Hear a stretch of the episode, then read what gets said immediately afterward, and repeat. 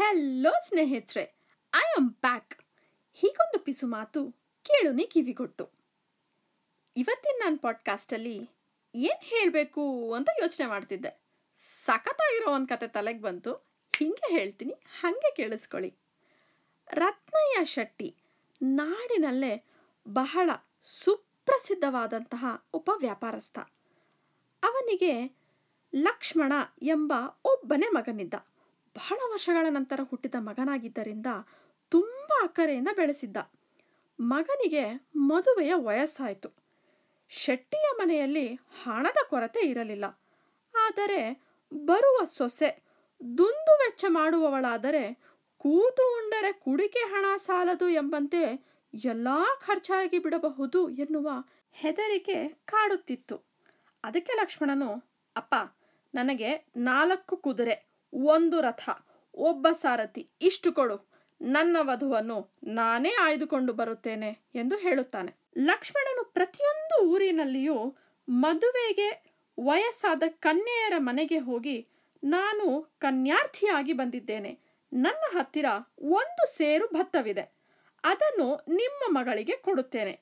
ಮತ್ತೇನೂ ಇಲ್ಲದೆ ಅದರಲ್ಲೇ ಅವಳು ನನಗೆ ಪೂರ್ಣ ಅಡಿಗೆ ಮಾಡಿ ಬಡಿಸಬೇಕು. ಅಂದರೆ ಮಾತ್ರ ನಿಮ್ಮ ಮಗಳನ್ನು ನಾನು ಮದುವೆಯಾಗುತ್ತೇನೆ ಎಂದು ಎಲ್ಲರ ಬಳಿಯೂ ಹೇಳುತ್ತಿದ್ದ. ತಾನು ಸುಪ್ರಸಿದ್ಧ ರತ್ನಯ್ಯ ಶೆಟ್ಟಿಯ ಮಗ ಎಂದು ಎಲ್ಲಿಯೂ ಹೇಳಿಕೊಳ್ಳುತ್ತಿರಲಿಲ್ಲ. ನೋಡಲು ಲಕ್ಷಣವಾಗಿದ್ದ ಮುಖದಲ್ಲಿ ವಿದ್ಯೆಯ ಕಳೆ ಎದ್ದು ಕಾಣುತ್ತಿತ್ತು. ರಥದಲ್ಲಿ ಬಂದಿದ್ದರಿಂದ ಬಹುಶಃ ಸಿರಿವಂತನಿರಬಹುದು ಎಂದು ಎಲ್ಲ ಕನ್ಯೆಯರ ತಂದೆ ತಾಯಂದಿರು ಈತನನ್ನು ಮೆಚ್ಚುತ್ತಿದ್ದರು. ಆದರೆ ಈ ವಿಲಕ್ಷಣ ಷರತ್ತನ್ನು ನೋಡಿ ಅಯ್ಯೋ, ಈತ ಜಿಪುಣನಿರಬಹುದು ಅಥವಾ ಬುದ್ಧಿ ಕೆಟ್ಟಿರಬಹುದು. ಇವನ ಷರತ್ತನ್ನು ಪೂರೈಸಲು ಯಾರಿಗೂ ಸಾಧ್ಯವಿಲ್ಲ ಎಂದುಕೊಂಡು ಯಾರು ಭತ್ತ ತೆಗೆದುಕೊಳ್ಳುತ್ತಿರಲಿಲ್ಲ. ಒಂದೊಮ್ಮೆ ಇವನ ಷರತ್ತಿಗೆ ಒಪ್ಪಿ ಭಕ್ತ ತೆಗೆದುಕೊಂಡವರು ಸಹ ತಮ್ಮ ಕೈಯಿಂದ ಖರ್ಚು ಮಾಡಿ ಪೂರ್ಣ ಅಡಿಗೆಯನ್ನು ಮಾಡಿ ಬಡಿಸಿದಾಗ ಲಕ್ಷ್ಮಣನು ಆ ಖರ್ಚಿನ ವಿವರಗಳನ್ನು ಕೇಳಿ ಮದುವೆಗೆ ಸುತಾರಾಮ್ ಒಪ್ಪುತ್ತಿರಲಿಲ್ಲ ಹೀಗೆ ಅನೇಕ ದಿನಗಳು ಕಳೆದವು. ಇವನಿಗೆ ತಕ್ಕ ವಧುವಂತೂ ಸಿಗಲೇ ಇಲ್ಲ. ಅದೊಂದು ಚಿಕ್ಕ ಹಳ್ಳಿ. ಈಗ ಬಂತು ಟ್ವಿಸ್ಟ್ ಸ್ಟೋರಿಲಿ. ಲಕ್ಷ್ಮಣನು ತುಂಬ ದೂರದಿಂದ ದಣಿದು ಬಂದಿದ್ದ. ಊರ ಹೊರಗೆ ಒಂದು ಗುಡಿಸಲು. ಆ ಗುಡಿಸಲಿನಲ್ಲಿ ತಂದೆ ಮಗಳು ಇಬ್ಬರೇ ಇರುತ್ತಿದ್ದರು. ಮಗಳ ಹೆಸರು ಶೋಭಿತೆ. ಕೆಲಸದಲ್ಲೆಲ್ಲ ತುಂಬಾ ಜಾಣೆ, ನೋಡಲು ಸುಂದರಿ. ಲಕ್ಷ್ಮಣನು ಎಂದಿನಂತೆ ಶೋಭಿತೆಯ ತಂದೆಗೆ ತನ್ನ ಪ್ರಸ್ತಾಪವನ್ನು ಮುಂದಿಟ್ಟ. ಶೋಭಿತೆ ತಾನೇ ಮುಂದೆ ಬಂದು, ಅದೇನು ಮಹಾ, ನಾನು ಮಾಡುತ್ತೇನೆ ಎಂದು ಹೇಳುತ್ತಾಳೆ. ಮಧ್ಯಾಹ್ನ ಆತ ಊಟಕ್ಕೆ ಕೂತಾಗ ಅನ್ನ, ಮೇಲೋಗರ, ಮೊಸರು, ತರಕಾರಿ ಎಲ್ಲವೂ ಸಿದ್ಧಪಡಿಸಿ ಬಡಿಸಿದ ಎಲೆ ಎದುರಿಗೆ ಇತ್ತು. ಲಕ್ಷ್ಮಣನು ಊಟ ಮಾಡಲು ಕುಳಿತ ಮತ್ತು ಖರ್ಚಿನ ವಿವರ ಕೇಳಿದ. ಶೋಭಿತೆ ನಗುತ್ತಾ ಹೇಳುತ್ತಾಳೆ, ಭತ್ತವನ್ನು ಕುಟ್ಟಿದೆ. ಹೊಟ್ಟು ಸಿಕ್ಕಿತು. ಹೊಟ್ಟನ್ನು ಅಕ್ಕ ಸಾಲಿಗೆನಿಗೆ ಮಾರಿದೆ. ಏಕೆಂದರೆ ಅಕ್ಕ ಸಾಲಿಗ ಚಿನ್ನವನ್ನು ಭತ್ತದ ಹೊಟ್ಟಿನಿಂದ ಮೆದು ಮಾಡುತ್ತಾನೆ.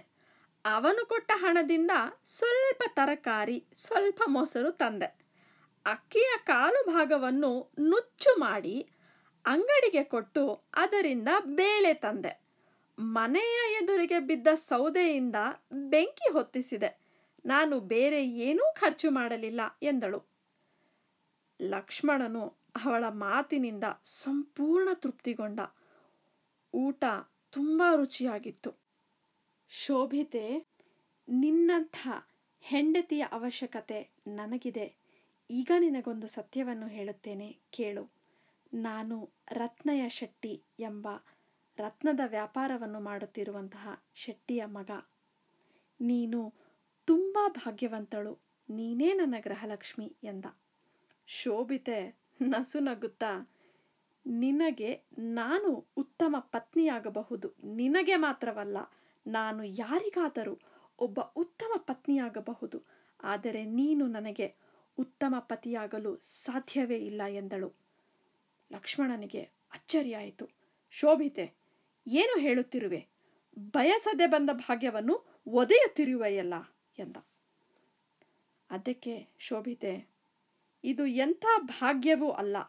ಒಂದು ಬಾರಿಯಾದರೂ ನಿಮ್ಮ ಜೊತೆ ದಣಿದು ಬಂದ ಕುದುರೆಗಳ ಆಹಾರವಾಗಲಿ, ಸಾರಥಿಯ ಊಟವಾಗಲಿ, ಅದು ಬೇಡ. ನಿಮಗಾಗಿ ಕಷ್ಟಪಟ್ಟು ಅಡಿಗೆ ಮಾಡಿದ ನನ್ನ ಊಟದ ಬಗ್ಗೆಯಾಗಲಿ ಚಿಂತಿಸಲಿಲ್ಲ, ಗೌರವಿಸಲಿಲ್ಲ. ನನ್ನ ಊಟ ಚೆನ್ನಾಗಿತ್ತು ಎಂದು ಒಂದು ಒಳ್ಳೆ ಮಾತು ಆಡಲಿಲ್ಲ. ಕೇವಲ ಒಂದು ಪರೀಕ್ಷೆ ಇಟ್ಟಿರಿ ಅಷ್ಟೇ.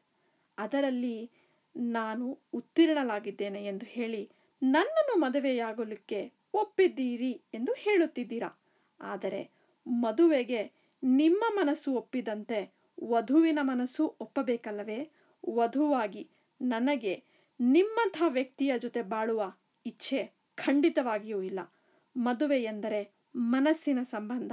ಹಣಕ್ಕಿಂತ ಹೆಚ್ಚು ಇನ್ನೊಬ್ಬರಿಗಾಗಿ ಮಿಡಿಯುವ ಮನಸ್ಸಿರಬೇಕು. ನೀವು ರತ್ನಯ್ಯ ಶೆಟ್ಟಿಯ ಮಗನೇ ಆಗಿರಬಹುದು. ನಾನು ಬಡವಳ ಮಗಳಾಗಿರಬಹುದು. ಆದರೆ ಎಳೆಯರನ್ನು ಪ್ರೀತಿಸದ, ಪ್ರಾಣಿ ಪಕ್ಷಿಗಳನ್ನು ಕನಿಕರಿಸಿದ ವ್ಯಕ್ತಿಯ ಸಂಬಂಧ ನನಗೆ ಬೇಡ. ಲಕ್ಷ್ಮಣನು ಬಾಯ್ತೆರೆದು ನಿಬ್ಬೆರಗಾಗಿ ನಿಂತಿದ್ದ. ತನ್ನ ತಪ್ಪಿನ ಅರಿವಾಗಿ ತನ್ನ ಮುಂದಿನ ಜೀವನ ಹೇಗೆ ಎಂದು ಯೋಚನೆ ಮಾಡುತ್ತಾ ಅಲ್ಲಿಯೇ ನಿಂತುಕೊಂಡ. ಕೇಳಿದ್ರಲ್ಲ ಸ್ನೇಹಿತರೆ, ಈ ಕಥೆಯಲ್ಲಿ ಶೋಭಿತೆ ಮಾಡಿದ್ದು ಹಂಡ್ರೆಡ್ ಪರ್ಸೆಂಟ್ ನ್ಯಾಯ ಅಂತ ನನಗಂತೂ ಅನ್ನಿಸ್ತಪ್ಪ ನಿಮ್ಗೇನು ಅನ್ನಿಸ್ತು ಅಂತ ಕಮೆಂಟ್ ಬಾಕ್ಸಲ್ಲಿ ತಿಳಿಸಿ. Thank you so much for listening to my podcast ಈ ನನ್ನ ಪಾಡ್ಕಾಸ್ಟ್ನ ಕೇಳಿದಂತಹ ಪ್ರತಿಯೊಬ್ಬರಿಗೂ ಧನ್ಯವಾದಗಳು.